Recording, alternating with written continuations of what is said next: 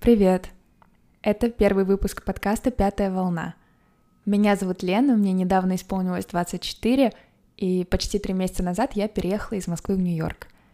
Этот подкаст я задумала как аудиодневник, в котором я буду делиться тем, как проходит мой переезд, с какими я сталкиваюсь с трудностями, что узнаю нового, какие радостные события происходят в моей жизни, а также буду приглашать сюда гостей, своих друзей и знакомых, которые тоже проходят через этот непростой путь иммигранта, чтобы мы вместе поделились своими мыслями и историями на эту тему. Если быть до конца честной, то как раз те люди, с которыми я здесь познакомилась, во многом вдохновили меня на создание этого подкаста.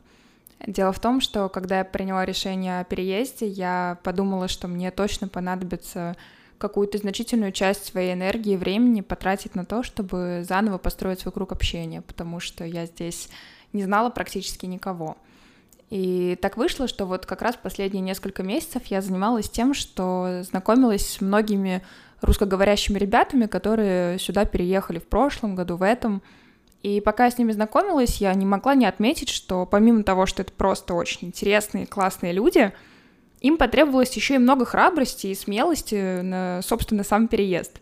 Я понимала, что это все не люди из каких-то списков Forbes, не те люди, которых обычно интервьюируют на Ютубе или в подкастах, не суперселебритис, не звезды с многомиллионной аудиторией в Инстаграме, но от этого их истории не менее интересны. Мне было очень любопытно узнать, как они переехали, чем они здесь живут, какие у них дальше планы на жизнь. Я допускаю, что многие из них в итоге войдут и в списки Forbes, и многомиллионной аудитории в Инстаграме получат, но даже если нет, то от этого они сами не перестанут быть интересными людьми, и мои разговоры с ними не перестанут быть интересными. Так что если эти разговоры интересны мне, то, вероятно, они могут быть интересны кому-то еще. Я надеюсь, что если вы тоже иммигрант, то вы узнаете в моих историях и историях моих знакомых себя, и вас это повеселит, порадует, или мы просто вместе поделимся нашими проблемами.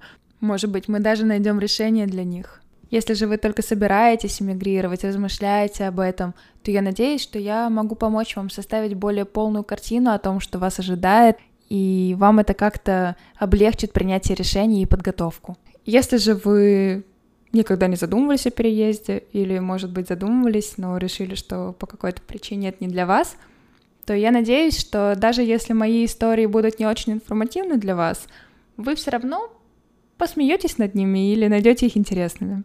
Ну и давайте уже заодно расскажу, почему такое название. Когда я рассказывала своим друзьям об этой задумке, меня спрашивали, так что надеюсь, что вам тоже немножко любопытно. Дело в том, что под порядковым номером 5 идет волна эмиграции из постсоветского пространства, начиная с 2022 года. Поскольку этот подкаст про миграцию, было логично заложиться на это число. А во-вторых, мне очень нравится, что слово «волна» намекает на радиоволну, когда мы говорим о подкасте, конечно. А слово радиоволна у меня, в свою очередь, ассоциируется с чем-то из детства, знаете, в машине. Такое теплое, мягкое, успокаивающее, почти усыпляющее какое-то свойство у этого слова. Оно мне очень нравится. Джингл. Сейчас, как мне кажется, будет уместно рассказать, кто я вообще такая, откуда взялась, что делаю и что у меня происходит в последнее время в жизни. Буквально на днях мне исполнилось 24, и я сейчас нигде не работаю временно, надеюсь. Родилась и выросла я в Москве, как я уже, возможно, сказала, а в сентябре 2023 я переехала в Нью-Йорк. До переезда я успела какое-то время пожить в Барселоне и Берлине, поэтому мне немножко есть чем посравнивать. Плюс я много путешествовала по Европе и Азии. В 2021 году я закончила университет. Моя программа называлась «Совместный бакалавриат Высшей школы экономики и Российской экономической школы». Если вам ни о чем это не говорит, то вообще не волнуйтесь. Здесь самое главное, что слово «экономика» встретилось дважды. Надо сказать, что при этом я все равно не понимаю, когда мне выгодно покупать доллары, так что инвестиционных советов не просите. Пока я училась в университете, я работала в разных стартапах. А после того, как защитила диплом, решила, что пора пойти поработать в корпорации, и вышла на работу в Яндекс Такси. Там я с небольшим перерывом проработала два года и уволилась вот буквально совсем недавно. Для меня, как и для многих, в этом непростом 21 веке работа — это не просто способ зарабатывать деньги себе на жизнь, да, это какой-то способ самоидентификации, самовыражения. И поэтому, когда я начала понимать, что вместе с переездом мне понадобится какое-то время быть безработной, я испытала, скажу честно, не супер позитивные эмоции. Конечно, с одной стороны, я понимала, зачем это, почему так происходит и какая у меня вообще мотивация для такого шага — но примириться с этим все равно внутренне было очень-очень нелегко. И вот как раз в период, когда я задумывала этот подкаст, я много думала о том, что смириться с изменениями в собственной жизни супер нелегко, даже если ты сам их создал. Здесь надо сделать оговорку, что, конечно же, быть инициатором изменений в своей жизни — это вообще-то привилегия, потому что очень многие вещи в жизни человека происходят без его согласия на это начиная со всяких макро событий типа войны, пандемии или сложной экономической ситуации в мире, из-за которой происходит увольнение, и заканчивая какими-то мелочами, которые тоже случайно происходят, и ты никак на это не можешь повлиять. Так что если в твоей жизни все настолько гладко, ну, относительно, что ты решаешься сам внести в нее какую-то турбулентность, это вообще-то супер. В моем случае такой турбулентностью стал переезд сюда. Я не хочу сказать, что на мое решение о переезде вообще не повлияли внешние факторы, но они точно повлияли гораздо меньше, чем они повлияли, возможно, на других людей, принимающих похожие решения. И я думаю, что нечестно будет говорить, что мое решение полностью целиком обусловлено тем, что случились какие-то экстренные внешние обстоятельства. В скобочках война. Если вам будет интересно, то я готова рассказать о причинах своего переезда и о том, как я на него решилась, как-нибудь в другом выпуске. Переезд и миграция как таковая воспринимаются многими как какое-то супер приключение. Мной тоже это так воспринималось, да, в принципе, и сейчас воспринимается э, какая-то супер романтизированная тема, типа новый этап жизни, новая глава романа, новый сезон сериала — в целом это хорошо. Мне кажется, что позитивные ассоциации всегда лучше, чем негативные. Мне кажется, что это особенно справедливо для ребят из постсоветского пространства, нас с вами, потому что наши родители, наши бабушки, дедушки прожили значительную часть жизни с железным занавесом, и я думаю, что это серьезно повлияло на нас с вами тоже. То есть все заграничное, поездки за границу — у всего этого есть какой-то флер таинственности, неизвестности, знаете, какое-то такое вот э, приключенческое чтение у меня почему-то приходит в голову. И да, конечно, на ум, когда думаешь о переезде, приходит и увиденная где-то информация о том, что там будет какая-то депрессия, какой-то шок, но в основном думаешь об этом как о радостном обстоятельстве с хорошим концом. Пока готовила этот выпуск, я вспомнила историю своего детства — как-то раз я пришла со школы домой, это был, по-моему, первый класс, и увидела на ногах красные пятна. Я позвала маму, и она очень испугалась, вызвала скорую помощь. Э, в итоге меня решили госпитализировать, и я была в восторге от этой новости, потому что мне казалось, что это как раз супер приключение. Я помню, как мама собирала мне сумку с вещами, у меня был маленький брат, поэтому папа поехал со мной в больницу, и у меня вот этот яркий кадр того, как я еду в скорой помощи, смотрю в окошко на майскую Москву, цветущую сирень, все такое зеленое, яркое, красивое. И вот мы приезжаем в эту больницу, у меня берут анализы, и я остаюсь там на ночь.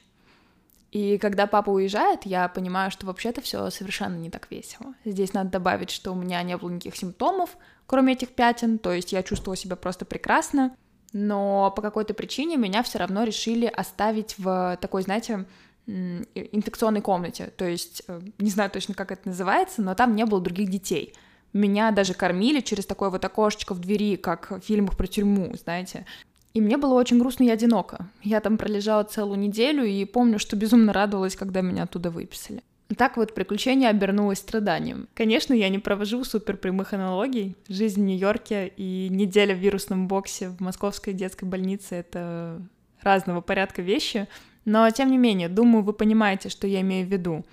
Как и тогда, сейчас, готовясь к переезду и непосредственно переезжая, я абсолютно точно не до конца понимала тот масштаб изменений, который мне предстоит пережить.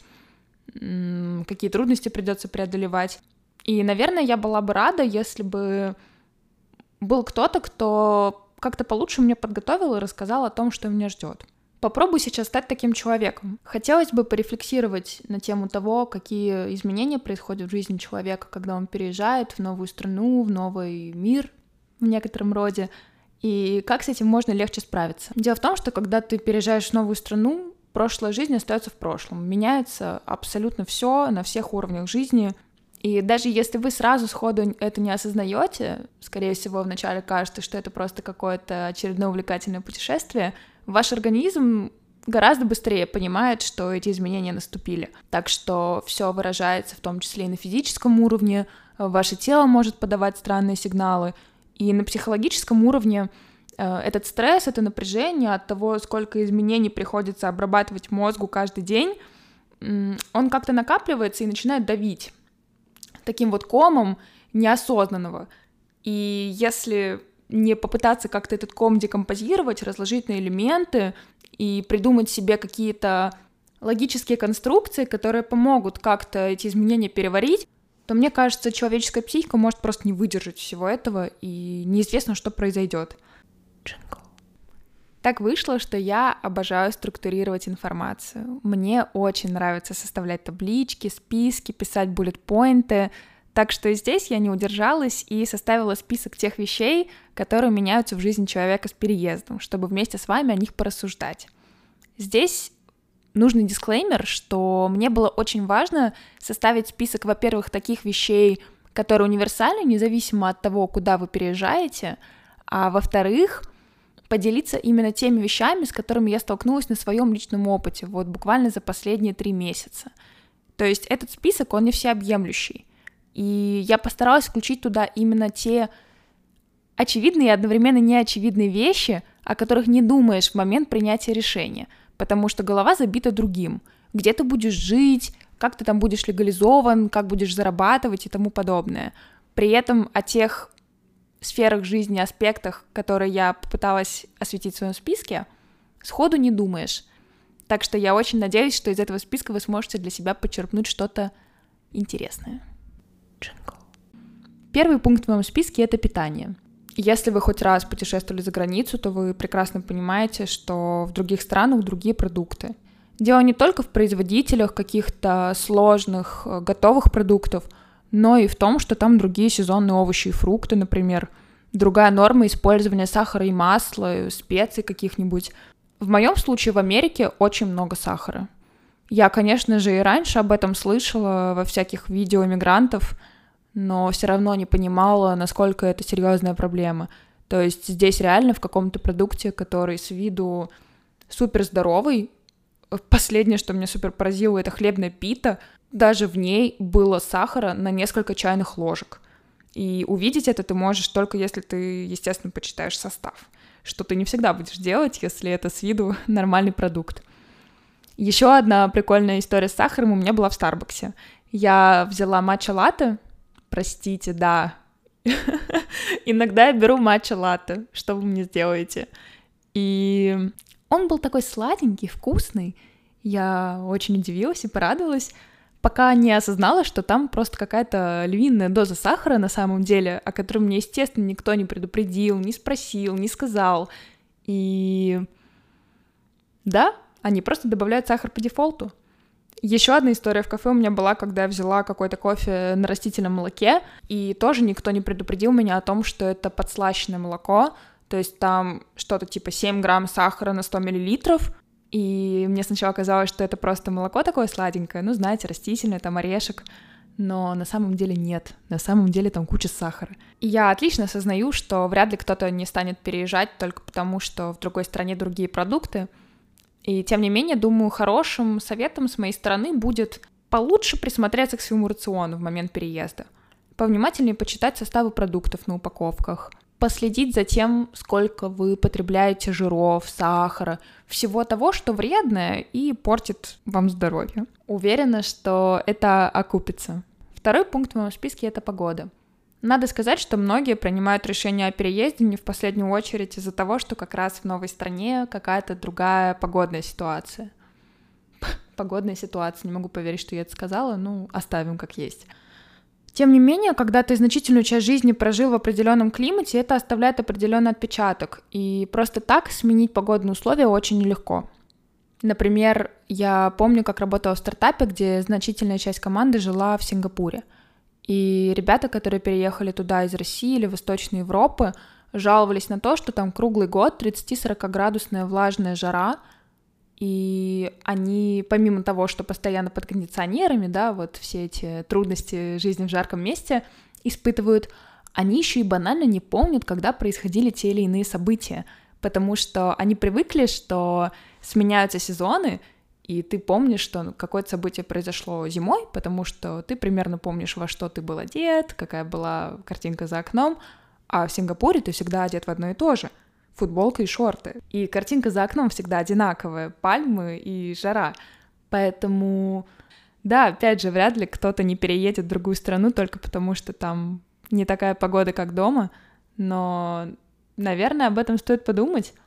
Возможно, если у вас есть выбор, то вам будет удобнее, комфортнее выбрать именно ту локацию, где погодные условия хотя бы немножко напоминают те, которые были дома.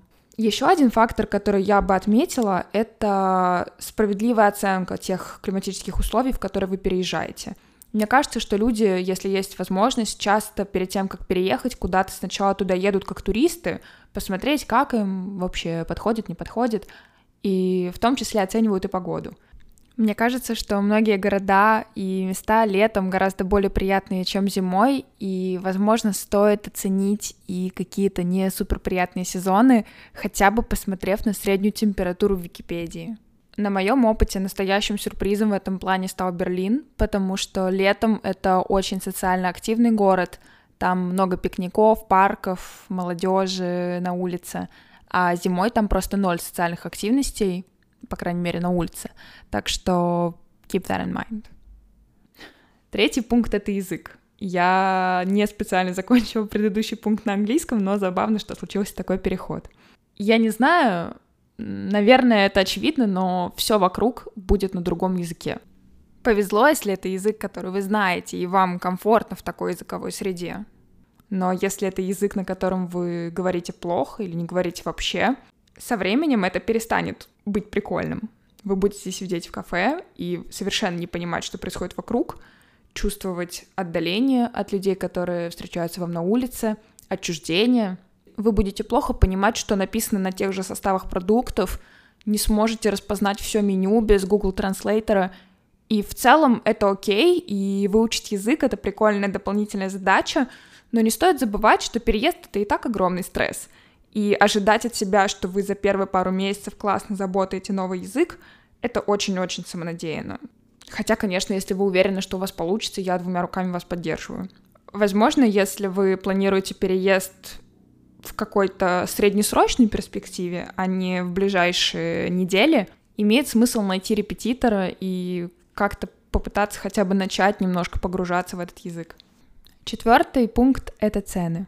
Если вы хоть раз ездили за границу, то вы без меня понимаете, что поначалу вы все будете пересчитывать свою родную валюту. Потом вы поймете, что это бесполезно, потому что, скорее всего, в том месте, куда вы переехали, совершенно другой уровень дохода, и относительные цены совершенно разные. Скорее всего, у вас будет другая по уровню зарплата, или наоборот, вообще временно не будет какого-то источника дохода, и это в любом случае будут какие-то новые рамки бюджета, в которых сходу понадобится ориентироваться, и это будет сложно. Это бесконечная когнитивная нагрузка. Ты не понимаешь, вот хочешь купить что-то, видишь цену, и тебе нужно потратить какие-то усилия перед тем, как понять, дорого это для тебя или окей. Когда в своей родной стране ты спокойно ориентировался и интуитивно это понимал. Не знаю, есть ли здесь какие-то работающие на 100% советы, но для меня работают два базовых правила — Первое правило — это не переводить свою валюту, перестать это делать как можно скорее, потому что иначе можно сойти с ума. Если я буду постоянно думать, что я покупаю кофе за 800 рублей, то я не знаю, что со мной произойдет. И второе правило — это вести свой бюджет. То есть, да, окей, ты, допустим, принимаешь тот факт, что ты хочешь пить кофе каждый день, кофе стоит 8 долларов, так теперь мир работает, да? Но в конце недели или в конце месяца неплохо бы сесть и посмотреть, сколько ты потратил, сколько заработал, сколько у тебя осталось свободных денег. Это в целом какое-то базовое правило финансовой грамотности. Просто когда ты дома, в родной стране, ты наверное, как-то плюс-минус интуитивно, если у тебя нет каких-то суперсерьезных, конечно же, проблем с шопингом, с шопоголизмом, ты как-то интуитивно понимаешь, сколько там ты готов потратить в месяц, сколько ты примерно тратишь каждый день, и плюс-минус выплываешь на один и тот же баланс. В то время как в новой стране может сходу быть очень сложно еще из-за того, что когда переезжаешь много новых расходов, там, снять новую квартиру, может быть, купить туда мебель, да, купить какие-то новые вещи под тот же новый климат. И это все может поначалу как-то нормально так ударить по бюджету, так что хорошая стратегия — это пытаться следить за ним. Следующий пункт в моем списке — это приложение. Все-таки мы с вами живем в 21 веке, и большую часть задач, которые перед нами встают, решают наши цифровые друзья — и нужно понимать, что если вы переезжаете в новую страну, вероятно, там другие цифровые друзья. Это другая доставка еды, может быть, ее вообще нет. Это другое приложение для заказа такси, другие карты, другие банковские приложения, другой способ перевода денег друзьям. И, наверное, нужно, во-первых, понимать, что может быть такое, что ты не можешь какую-то базовую свою функцию закрыть, потому что просто не знаешь, как это сделать.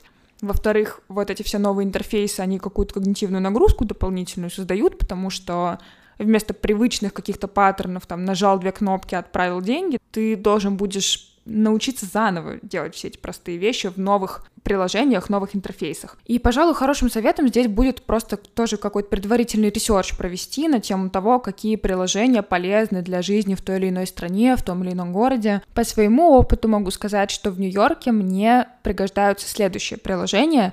Это Google карты 100%, это Uber для заказа такси и еды. Здесь надо сделать оговорку, что российский Uber и международный Uber — это разные приложения. Кто не знает, российский Uber — это на самом деле Яндекс. Такой вот не секретный секрет. Потом мне понадобился точно хотя бы несколько раз Amazon для заказа, понятно, в интернете всяких вещей. Instacart — это такое приложение для заказа продуктов, типа как Сбермаркет. И пятое — это Path — это приложение, в котором удобно смотреть маршруты метро. Э, Path — это такое вот метро между Нью-Йорком и Нью-Джерси. Оно мне нужно, потому что я живу в Джерси-Сити. Да-да, скандал. Она сказала, что живет в Нью-Йорке, но живет в Джерси. Такая вот интрига, которую оставлю на будущее. Пока лишь скажу, что в целом это не так далеко от Манхэттена, как вы можете подумать. Следующий пункт я назвала «быт». В него входят все те дела, которые повзрослев, приходится решать самостоятельно, и сходу совершенно не знаешь, как это делать даже в родной стране, чего уже говорить о чужой. Как найти новую квартиру и подписать на нее документы? Как оплатить воду, электричество? Где взять машину в аренду? Где получить какую-то справочку номер 585? Где записаться к врачу? Как объяснить врачу, что у тебя болит, как, какие лекарства ты пьешь, кто тебе их прописал, когда, знаете, если честно, я тут уже успела пару раз походить по врачам, и это не супер прикольный experience, потому что ты реально не знаешь, как описать, какие лекарства ты пьешь, они тут называются иначе, и даже к банальной штуке типа визита к врачу надо подготовиться и заранее прогуглить, перевести те вещи, которые ты хочешь сказать врачу. Здесь лучшим советом будет найти себе знакомых, которые недавно переехали и прошли через подобный опыт, потому что в их памяти, скорее всего, все еще свежи вот эти первые проблемы, с которыми сталкиваешься, и они смогут тебе максимально хорошо помочь, потому что те, кто переехал 5-10 лет назад, у них может быть даже побольше информации, но они плохо помнят, с какими ты сталкиваешься трудностями, и могут где-то на наоборот, ввести в заблуждение. И последний пункт в моем списке — это культура. Со всеми остальными пунктами, на мой взгляд, ты в какие-то первые недели-месяцы-годы вполне себе неплохо управляешься, смиряешься и привыкаешь. Но вот культурному, наверное, приходится притираться всю жизнь. Я недавно посмотрела видео на Ютубе на канале под названием «Нью-Йоркер», где автор — Э, слегка подсмеивается над э, людьми, которые якобы вот в детстве насмотрелись диснеевских мультиков, и из-за этого думают, что их культурный бэкграунд очень похож с американским, и вот приехав сюда, в Штаты, они чувствуют себя как-то сродни с местными людьми. Наверное, я в какой-то степени понимаю, над чем он потрунивает, потому что, да, конечно, мир становится более глобальным, все смотрели диснеевские мультики, возможно, у вас одни и те же тренды в ТикТоке, но все равно эти люди, под этими людьми я имею в виду не только американцев, но и любых других иностранцев в той стране, куда вы переехали или собираетесь переехать, это другие люди. Они по-другому общаются, по-другому выстраивают какую-то свою социальную активность, иначе выражают свои эмоции, может быть. Они не поймут многих шуток и приколов, которые будут понятны вам и ребятам из вашей родной страны. Например, у меня недавно был забавный случай с риэлтором. Она сначала спросила, как меня зовут, я сказала, что меня зовут Елена, и затем, когда она спросила мою почту, и я начала ее диктовать, она никак не могла понять, почему у меня имя Елена, а почта Хелен, что-то там. Ей просто не понять, что я ходила на уроки английского языка, и там мы переводили наши имена, и я 11 лет была Хелен.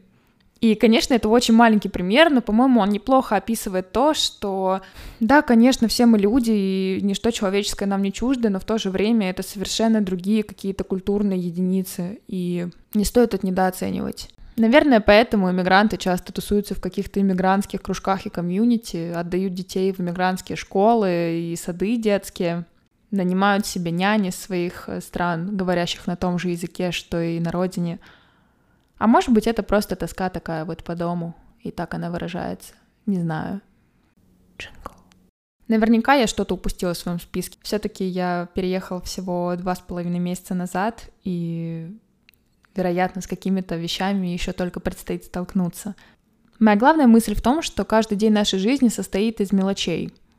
И когда ты живешь в привычном сеттинге, эти мелочи, они часто происходят на автомате, где-то на подкорке, и ты, не задумываясь, делаешь какие-то вещи, выполняешь какие-то задачи, а когда полностью меняется контекст, полностью меняются все эти мелочи, и то, э, в какие конфигурации они собираются, уходит очень много ресурса и усилий на то, чтобы как-то это все обработать и смириться с этим. Как я уже сказала, в начале от такого шквала изменений ты взволнован, воодушевлен, это такая вот авантюра, но со временем от такого количества изменений накапливается реально усталость. И поэтому часть людей, наверное, просто не справляется с этим, и когда появляются какие-то еще дополнительные проблемы, например, с легализацией что-то не так, может быть, в отношениях или, не дай бог, со здоровьем, многие предпочитают в итоге вернуться на родину, в привычный сеттинг, даже если для отъезда были какие-то весомые факторы, весомые причины. Мне здесь хочется познакомить вас с концепцией, которая называется PJ Framework. Ее суть заключается в том, что чтобы человек выполнил какое-то действие, в идеале это действие должно быть легкодоступно, и у человека должна быть высокая мотивация сделать его. Если хотя бы одно из этих условий сильно-сильно прокачано, то окей, второе как бы можно опустить. Но если ни одно, ни второе не выполняются, то есть у человека нет мотивации, и это действие суперсложное, то это действие просто не будет выполнено. Понятно, что если люди уже решились на переезд и переехали, то, видимо, у них была огромная мотивация, чтобы это сделать, потому что переезд — это, блин, сложно, как мы уже поняли из того же списка, который я только что разбирала. Но, видимо, когда ты погружаешься в рутину и сталкиваешься со всеми этими изменениями э, на ежедневной основе, ты можешь немного подрастерять эту мотивацию, как-то забыть о тех изначальных причинах, которые тебя побудили к переезду. Поэтому мой совет, в том числе самой себе, это периодически напоминать себе о том, зачем ты переехал, что стало причиной, что стало триггером того, что ты принял такое решение. Повторюсь, наверное, это было что-то важное и стоящее того. Возможно, это уже поменялось, возможно, это уже не актуально, и тогда, блин, возвращаемся домой, все, это того не стоит. Но если это все еще того стоит, то стоит себе об этом и напоминать. Второй фактор, как я сказала, это легкость. Переезд это сложно, поэтому не стоит себе создавать дополнительные сложности. Например, плохой идеей будет попытаться заодно и похудеть вместе с переездом или бросить какие-то вредные привычки. Будьте к себе более чуткими, более добрыми в этот период. Ваш организм проживает какой-то невероятный уровень стресса, и его нужно поддержать. Конечно, переезд не может стать оправданием возвращению к супер-супер вредным привычкам, да, то есть я не это имею в виду. Но я имею в виду, что вот дополнительно как-то себя Ломать в этот момент точно не стоит. Не стесняйтесь просить помощи у своей семьи, у близких, у того же психотерапевта. Не берите себе слишком сложных проектов на работе. Не мучайте себя, не насилуйте себя. Как говорится на английском, take your time. Выдохните, все хорошо. Представьте, что вы пригласили жизнь на танец. Вот такое вот приключение у вас происходит в жизни. Позвольте теперь этой жизни немного вас повести, удивить вас. Понаблюдайте, что будет происходить с вами, с вашей жизнью. Я уверена, что все будет прекрасно. Пожалуй, в какой-то степени это даже больше послание себе самой, но если кому-то из вас это откликнется, то я буду очень рада. Я не думаю, что путь адаптации и привыкания ко всем этим изменениям, которые происходят вместе с переездом, когда-либо заканчивается. Все-таки иммигрант — это уже навсегда иммигрант по определению, потому что ты живешь в новой стране, с новыми людьми, на новом языке, вот это вот все. Ну и окей, это наш выбор, и мы с ним живем. Я очень вам благодарна за то, что вы послушали этот выпуск. Я надеюсь, что он был интересным, может быть, местами вдохновляющим, и постимулировал вас подумать на какие-то темы, о которых вы либо не думали раньше, либо думали, но не думали с той точки зрения, которую предложила я. Пожалуйста, делитесь изменениями, которые я забыла в своем суперсписке, и которые, как вам кажется, стоило бы туда включить. Или скажите, какой из пунктов вам бы хотелось, чтобы я раскрыла поподробнее именно с точки зрения жизни в Америке. И вообще рассказывайте все, что вам здесь понравилось, что не понравилось, что у меня получилось плохо, что нормально. Я делаю это первый раз, и хотя мне очень прикольно это делать, я хочу, чтобы это было прикольно и полезно для вас тоже. Поэтому делитесь обратной связью, я буду супер счастлива. Меня можно найти в Инстаграме и Телеграме, ссылки я обязательно оставлю и в описании подкаста, и в описании этого выпуска. Поставьте звездочку или лайк, или сердечко, что там сейчас ставится на подкаст-платформах. Я буду этому очень рада и благодарна. На этом все.